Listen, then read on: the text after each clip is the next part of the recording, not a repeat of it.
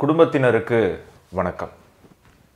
உலகம் முழுக்க எல்லா நாடுகளிலேயுமே ஒரு ஆளும் கட்சி ஒரு எதிர்க்கட்சி அப்படின்னு இருக்கும்.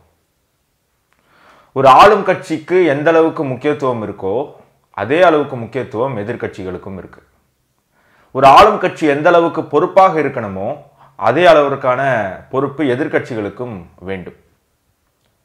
இப்போ இந்தியாவில் பார்த்தீங்க அப்படின்னு சொன்னால் இங்கே ஆளக்கூடிய கட்சி பாரதிய ஜனதா கட்சி.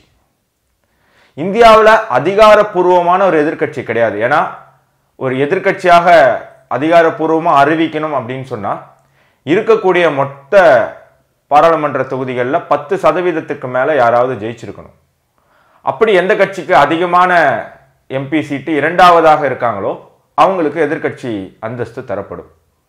இந்தியாவில் மொத்தம் ஐநூற்றி நாற்பத்தி மூணு தொகுதிகள் இருக்குது அப்படின்னா குறைந்தது ஐம்பத்தி நாலு தொகுதிகளை வென்றால்தான் அதிகாரப்பூர்வமாக எதிர்க்கட்சியாக அறிவிக்க முடியும். ஆனால் இந்தியாவில் எதிர்க்கட்சி அந்தஸ்து வரத்துக்கான தகுதி எந்த கட்சிக்குமே கிடையாது. காங்கிரஸ் கட்சி உட்பட அவங்க ஐம்பத்தி ரெண்டு இடத்துல தான் வெற்றி பெற்றிருக்காங்க.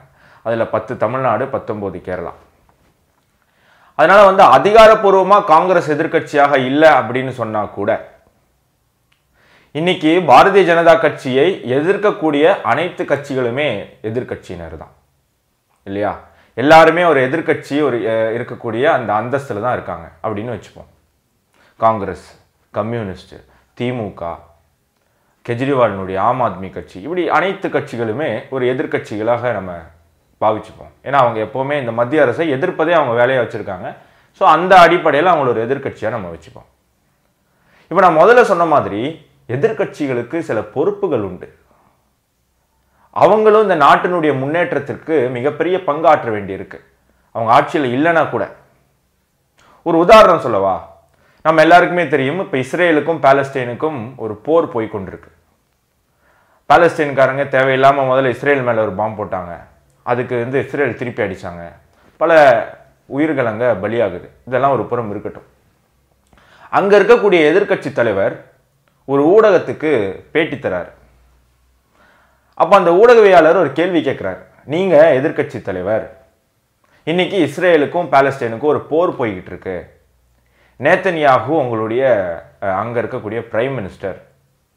அவர் மேலே ஆல்ரெடி ஊழல் வழக்கு இருக்குது இப்போ இதை ஒரு வாய்ப்பாக பயன்படுத்திக்கிட்டு நீங்கள் ஏன் வந்து அரசியல் பண்ணி அவரை கவுத்துட்டு நீங்கள் ஏன் பிரதமர் ஆகக்கூடாது அப்படின்னு ஒரு கேள்வி கேட்குறாங்க அப்போ அந்த எதிர்க்கட்சி தலைவர் என்ன சொல்றாரு அப்படின்னு சொன்னா ஒரு விஷயம் நல்லா புரிஞ்சுக்கோங்க.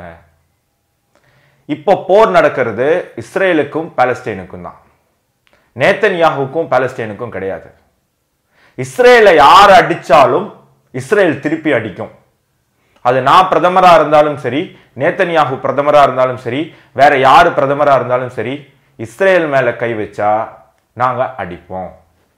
எங்களை தேவையில்லாமல் சீண்டுனா நாங்கள் உதைப்போம். இந்த விஷயத்தில் நாங்கள் எல்லாருமே ஒன்று இது தேசத்திற்கான நேரம். தேசியத்திற்கான நேரம். அதனால் நாங்கள் எங்களுடைய கட்சி முழுமையாக நேத்தனியாகு பின்னாடி ஒரு செவுரு போல் அவரை பாதுகாத்து நிற்கின்றோம் அப்படின்னு பதில் சொன்னாங்க எவ்வளோ எவ்வளவு ஒரு உணர்வு இருந்தால் ஒரு பொறுப்பு இருந்தால் தேசிய உணர்வு மனதில் ஆழமாக இருந்தால் ஒரு எதிர்க்கட்சி தலைவரால இப்படி பதில் சொல்ல முடியும். ஆனா நம்ம ஊரில் இருக்கக்கூடிய எதிர்க்கட்சியெல்லாம் என்ன பண்றாங்க? கோவிட் வருதா? இந்த கோவிட்ல நிறைய பேர் இறந்து போறாங்களா? கொஞ்சம் கவலைப்படுவோமே கிடையாது. இன்னும் நிறைய பேர் சாவணும் நாடு முழுக்க நிறைய பேர் செத்து செத்து செத்து விழணும். இப்படி செத்து செத்து விழும்போது அதையெல்லாம் போட்டோ எடுத்து அதையெல்லாம் செய்தியாக்கி அதையெல்லாம் அரசியலாக்கி இந்த நரேந்திர மோடி அரசாங்கத்தை தோற்கடிக்க வேண்டும். நான் பொய் சொல்லலைங்க. உண்மை. அதனுடைய ஆதாரம் தான் நேற்று வெளியாயிருக்கு. காங்கிரஸ்காரங்க அவங்க கட்சிக்காரங்களுக்கு அனுப்புன ஒரு சீக்ரெட் ஃபைல் லீக் ஆயிடுச்சு. அவங்களுடைய டூல் கிட் அப்படின்னு சொல்லுவாங்க. அடுத்த ஒரு மாதத்திற்கு இரண்டு மாதத்திற்கு சமூக வலைதளங்களில் இந்தியாவையும் இந்த இந்திய அரசையும் அவமானப்படுத்துவதற்கு நம்ம என்னென்ன செய்யணும் அப்படிங்கிறதுக்கான ஒரு கைட் அது நேற்று சமூக வலைதளத்தில் சில பேர் வந்து லீக் பண்ணிட்டாங்க. இவங்களுக்கு ஒரு தப்பை கூட ஒழுங்காக பண்ணுறதுக்கு வக்கு இல்லை துப்பு இல்லை அது வேறு விஷயம். அது இன்னொரு காணொலியில் பார்ப்போம். ஆனா இது எந்த அளவுக்கு அயோக்கியத்தனமான ஒரு காரியம்? இந்தியா உலகத்திலேயே இரண்டாவது அதிகமான ஜனத்தொகை கொண்ட ஒரு நாடு. இங்க இவ்வளவு ஜனத்தொகையை வைத்துக்கொண்டு அறுபது எழுபது ஆண்டுகள் இந்த நாட்டுக்கு எந்த விதமான வளர்ச்சியும் தராம கடந்த ஏழு ஆண்டுகள்ல இந்த அரசு எடுத்த முயற்சியில இன்னைக்கு கொரோனா அப்படிங்கிற இந்த கண்ணுக்கு தெரியாத நோயை சமாளிச்சுக்கிட்டு இருக்கோம்.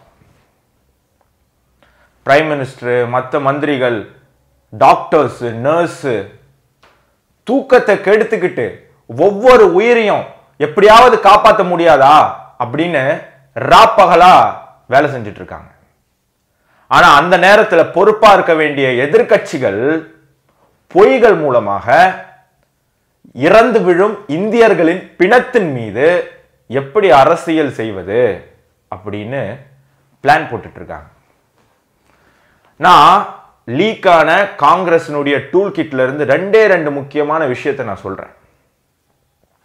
ஒரு விஷயம் அதில் என்ன சொல்றாங்க அப்படின்னு சொன்னா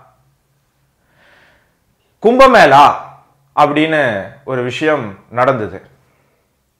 நம்ம எல்லாரும் கும்பமேளாவை பத்தி சொல்லணும். கும்பமேளாவால தான் நாடு முழுக்க இந்த கொரோனாவானது பரவிடுச்சு. இந்த ரெண்டாவது அலை வருவதற்கான காரணம் கும்பமேளா தான். அப்படின்னு நம்ம சொல்லணும். அப்படி மட்டுமே சொல்லணும். இதே நேரத்தில் இஸ்லாமியர்கள் அவங்களுடைய பண்டிகையை கொண்டாடினாங்க. ஆயிரக்கணக்கான பேர் மசூதிகளுக்கு போனாங்க. இந்த விஷயத்தை நம்ம எங்கேயுமே குறிப்பிடக்கூடாது. நம்ம கும்பமேளாவை மட்டும் குறிப்பிடணும். ஏன் கும்பமேளாவை குறிப்பிடணும்? அப்போதான் பாஜகவை டார்கெட் பண்ண முடியும். பாஜகவை எப்படி டார்கெட் பண்ணுறது ஹிந்துக்களை அவமானப்படுத்தி பாஜகவை டார்கெட் பண்ணுறது இது ஒரு விஷயம். ரெண்டாவது கொரோனா வைரஸ் அது சைனீஸ் வைரஸ்ன்னு சொன்னால் இங்கே நிறைய பேர் குதிச்சாங்க. அது எப்படி ஒரு நாட்டை நம்ம வந்து ஒரு வைரஸோடு சேர்த்து பேச முடியும் அப்படின்னு. அதை வந்து அப்படிலாம் சொல்லக்கூடாது. நமக்கு கிளாஸ் எடுத்தாங்க.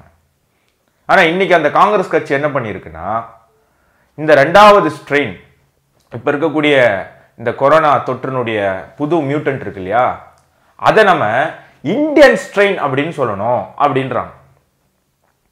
அதாவது மக்களை இந்தியன் ஸ்ட்ரெயின் அப்படின்னு சொல்ல வைக்கணும் காங்கிரஸ்காரர்கள் மோடி ஸ்ட்ரெயின் அப்படின்னு சொல்லணும். இதன் மூலமாக நம்ம உலக அரங்கில் மோதியையும் இந்தியாவையும் அவமானப்படுத்தணும். இந்தியாவை அவமானப்படுத்துவதன் மூலம் இந்தியர்களுக்கு ஒரு இன்ஃபீரியாரிட்டி காம்ப்ளெக்ஸ் வந்து ஐயையோ நம்ம அவமானப்பட்டுட்டோமே அதுக்கு இந்த அரசு தானே காரணம் அப்படின்னு சொல்லி இந்த அரசுக்கு வரக்கூடிய தேர்தலில் ஓட்டு போடாமல் தடுக்கணும் அப்படிங்கிற ஒரு திட்டம். எவ்வளவு கேவலமான எண்ணம். பொறுப்பாக இருக்க வேண்டிய நேரத்தில் பொறுப்பாக இல்லைன்னா கூட பரவாயில்ல.